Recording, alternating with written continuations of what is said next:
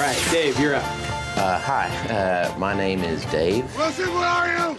Wilson! Just what do you think you're doing, Dave? We're going for a price on Wilson. Open up the door. It's Dave. Who? Dave. Hey, Mr. Wilson!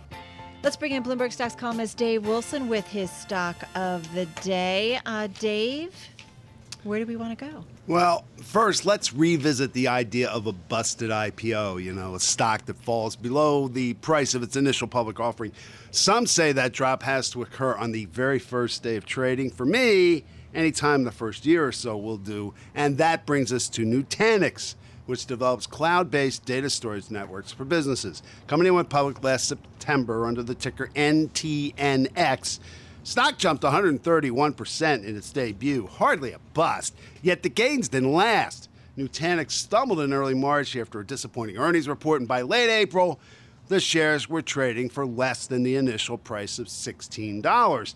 The busted IPO status lasted about two weeks. Fortunately for Nutanix and its shareholders, the stock rebounded. The recovery gained momentum after fiscal third quarter results were released late yesterday. They showed a narrower loss and higher revenue than analysts in a Bloomberg survey expected. Fourth quarter forecasts also beat projections. The results and outlook sent Nutanix to its biggest one-day gain this year.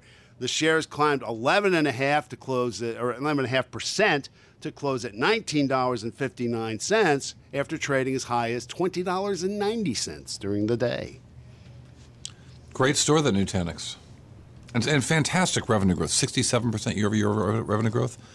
I mean, it's a grow, big growing thing. It's got to make Wilson. money down the line, though. That's the key. that would be a good thing. Imagine that. That's what they teach in business school, I believe. All right, Bloomberg Stocks columnist Dave Wilson with his stock of the day. Dave, thank you. And the Bloomberg stock of the day, it is brought to you by Interactive Brokers. Are your returns dragged down by high transaction costs? Trade up to Interactive Brokers, where our lower costs can help you maximize your returns. Visit ibkr.com slash save more for more information. You are listening to Bloomberg Markets. Carol Massar along with Cory Johnson. On the other side of the break, check on your top business stories and those closing numbers. This is Bloomberg.